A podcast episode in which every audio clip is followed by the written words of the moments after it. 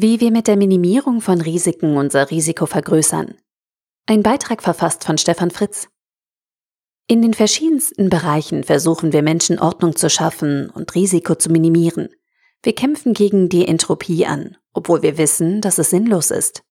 Denn die Entropie in jedem System nimmt durch jeden natürlichen Vorgang stets zu, wie es uns der zweite Hauptsatz der Thermodynamik lehrt. Wir können einfach nicht mit Unsicherheiten leben. Mit Modellen und Theorien versuchen wir, die Zukunft zu berechnen und Unsicherheiten zu reduzieren. Dies tun wir in drei wesentlichen Bereichen. Naturwissenschaften, Finanzmärkten und Sozialwissenschaften. Als Menschheit streben wir mit einem Großteil unserer Lebensenergie danach, Unsicherheiten zu reduzieren. Wo Wissenschaft und Modelle dem Einzelnen scheinbar nicht helfen, schließen wir Versicherungen ab und lagern damit das Bilden von Modellen an Versicherer aus. Für Psychopathen sind Gewalt und sogar Krieg ein Teil von rationalen Vorgehensweisen, mit denen sie Unsicherheiten für sich selbst oder einzelne Gruppen reduzieren wollen. Das schmerzliche Paradoxon unseres Menschseins ist es, dass wir mit unserem Streben nach Ordnung, mit dem Etablieren rationaler Vorgehensweisen unsere Welt für unseren Verstand ordnen. Aber durch unser rationales Verhalten nach diesen Modellen erzeugen wir letztlich Chaos. Rationales Vorgehen ordnet die Welt. Rationales Verhalten schafft Chaos. In den Naturwissenschaften sind wir Menschen seit der Aufklärung beim Naturbeobachten und Modelle bilden relativ weit gekommen. Wir können nicht nur berechnen, wie und warum Körper verschiedener Dichte vom schiefen Turm von Pisa auf den Boden fallen oder auf welchen Bahnen sich Himmelskörper bewegen. Wir können komplexe Verbrennungsprozesse für Raketen simulieren, unmöglich erscheinende Bauwerke konstruieren und Quantencomputer erschaffen. Wir haben ein Standardmodell, das Elementarteilchen und deren Wechselwirkung erklärt. Aber es ist noch nicht gelungen, die Gravitation im Standardmodell zu integrieren. Das übliche Vorgehensmodell der Wissenschaft, bei dem wir eine Theorie bilden und dann durch ein Experiment überprüfen, ist aus dem Tritt geraten. Fundamentale Fortschritte haben wir seit vielen Jahren nicht gemacht, obwohl wir immer größere Teilchenbeschleuniger bauen, die mit immer größeren Energien versuchen, immer kleinere Teilchen zu untersuchen. Die Physikerin Sabine Hossenfelder hat eine Erklärung, warum es nicht so richtig weitergeht. Zum einen ist ihrer Ansicht nach auch wissenschaftliches Vorgehen nicht frei von Modeerscheinungen und sozialen Effekten. Zum anderen bestimmen wir mit der Suche nach schönen Modellen unsere Vorstellung von der Realität. In der Teilchenphysik leiten wir die Modelle schon lange nicht mehr von der Beobachtung an der Natur ab, sondern entwerfen zunächst mathematische Modelle. Diese überprüfen wir dann mit hochkomplexen, milliardenschweren Experimenten. Sabine Hossenfelder kritisiert, dass Forscher dabei schöne und einfache mathematische Modelle bevorzugen. Dadurch wird die Natur, die wir damit bestätigen oder finden wollen, aber eher komplexer. Wir benötigen immer mehr Teilchen und Dimensionen, um die Modelle in die Realität umsetzen zu können. Zudem kommen soziale Effekte wie Erklärungstrends und Moden in die wissenschaftliche Welt, weil lange Zeiträume, bis zu Jahrzehnten, zwischen den mathematischen Modellen und den Experimenten liegen. Mit strikt rationalem Vorgehen im wissenschaftlichen Betrieb der Universitäten und großen Experimenten wollen wir die Welt ordnen. Aber selbst mit rationalem Vorgehen durch viele Wissenschaftler erreichen wir kein konsistentes Bild, sondern verrennen uns regelmäßig in ein Chaos der Modelle. Die Wissenschaft mit ihrer Vorgehensweise trägt wesentlich zur Reduktion von Risiken in unserem Menschsein bei, weil sie immer mehr Zusammenhänge in der realen Welt erklären kann. Der Erkenntnisprozess selbst unterliegt aber den menschlichen Schwächen sozialer Interaktion und damit letztlich unserer Willkür und Vorlieben. Die Sozialwissenschaften haben in den 1960er Jahren mit B.F. Skinner mit dem Behaviorismus eine wesentliche Grenze überschritten. Denn spätestens ab diesem Zeitpunkt haben wir neben Tieren auch den Menschen selbst während der Dauer des Experimentes vom Subjekt zum Objekt degradiert. Nur so konnten die Wissenschaften das Recht ableiten, menschliches Verhalten fortan mit den rationalen Methoden der Naturwissenschaften als Objekt begreifbar zu machen.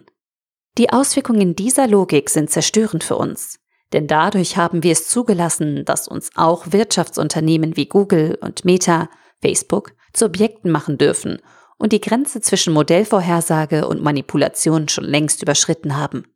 Die Sozialwissenschaftler sind der Neugier ihres Forskerdrangs erlegen wie einst in den 1940er Jahren die Atomphysiker. Und sie haben Grenzen überschritten, indem sie für ihre Studien gerne auf die Verhaltensdaten der großen Datenkraken zurückgreifen. Wenn wir immer mehr Daten von Menschengruppen oder Individuen sammeln, lassen sich daraus Vorhersagen für das Verhalten von Gruppen, aber auch von einzelnen Menschen machen. Leider hat dieses angeblich wissenschaftliche Sammeln von Daten zu Menschobjekten einen Haken.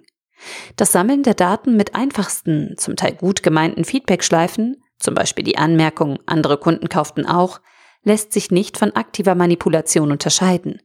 Wir Menschen sind soziale Wesen und keine Objekte. Die Reduktion von Unsicherheit beim menschlichen Verhalten ist durch konsequentes Sammeln von Daten bei Gruppen und Individuen inzwischen problemlos möglich.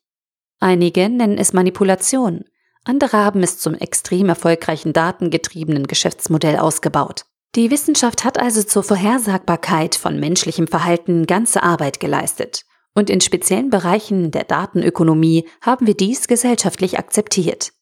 Es bleibt zu hoffen, dass wir in Zukunft beim Wunsch nach Vorhersagbarkeit ausgewogenere Linien zwischen Individuen und Unternehmen finden. Was nützt es uns Menschen, wenn wir das Wetter, die Ankunft eines Freundes oder das Gefallen eines Buches genauer vorhersagen können denn je, aber im Gegenzug dank Algorithmen der Kauf des nächsten Autos oder Handys vorhergesagt werden kann, weil wir faktisch manipuliert wurden? Wir versuchen nicht nur die Natur und uns Menschen in Modelle zu zwängen, sondern auch die von uns Menschen geschaffene Finanzwelt. Klar, denn an keiner anderen Stelle wäre es so einfach, mit ein paar guten Vorhersagen viel Geld zu verdienen.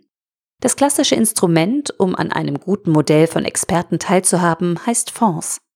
Ein Manager teilt Anlegern sein Konzept mit, mit dem er einen höheren Ertrag als der Markt erwirtschaften will, sammelt Geld ein und los geht's.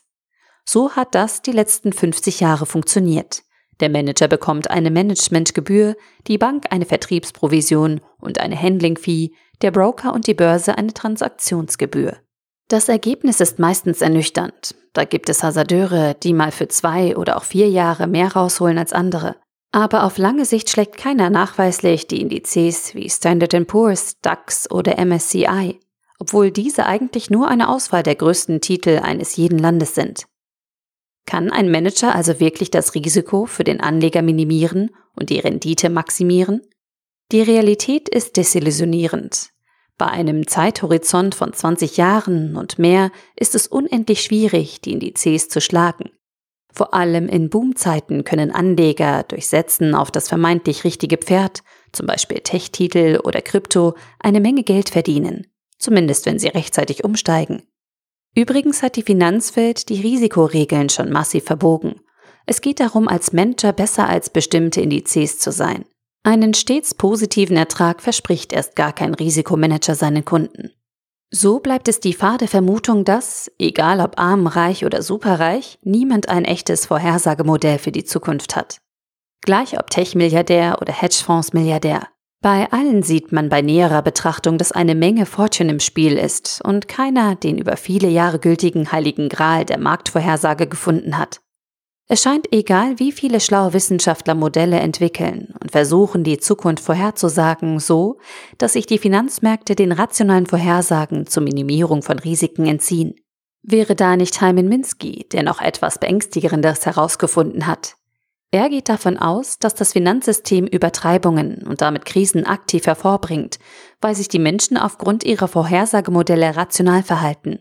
Seiner These nach laufen in einer Boomphase deswegen so viele Anleger in die gleiche Richtung und verursachen die Übertreibung, weil sich zum einen die Volatilität, also das Maß für das Risiko, verringert.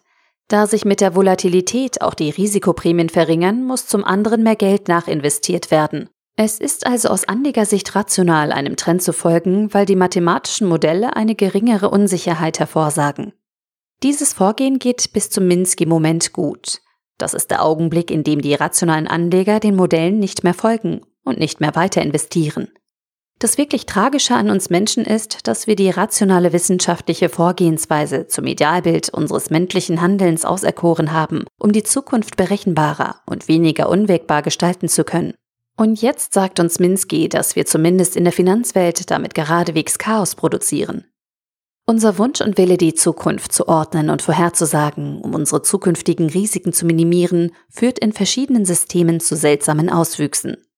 In der Finanzwelt zeigt uns Minsky auf, dass wir durch rationales risikominimierendes Handeln der einzelnen Akteure unausweichlich Krisen produzieren. In den Sozialwissenschaften haben wir bewiesen, dass unsere Modelle bei immer vollständigerer Kontrolle der Input- und Output-Parameter des probanden Menschen zur eigenen Unfreiheit führen. Und in der Wissenschaft selbst haben wir gezeigt, dass wir echten Erkenntnisgewinn bei den fundamentalen Fragestellungen der Materie durch unsere Menschlichkeit, soziales Handeln verhindern. Im Roman Die drei Sonnen von Liu Cixin gibt es eine unvorhersagbare Welt mit drei Sonnen, in der Wesen nur mit extremer Anpassungsfähigkeit überleben können. Aber auch das führt nicht in eine erstrebenswerte Welt. Vielleicht reicht es einfach, wenn wir uns ab und zu bewusst machen, dass unser beständiger Wunsch nach der Vorhersehbarkeit der Zukunft uns je nach betrachtetem System entweder Unfreiheit, Chaos oder Willkür bringt. Der Artikel wurde gesprochen von Priya, Vorleserin bei Narando.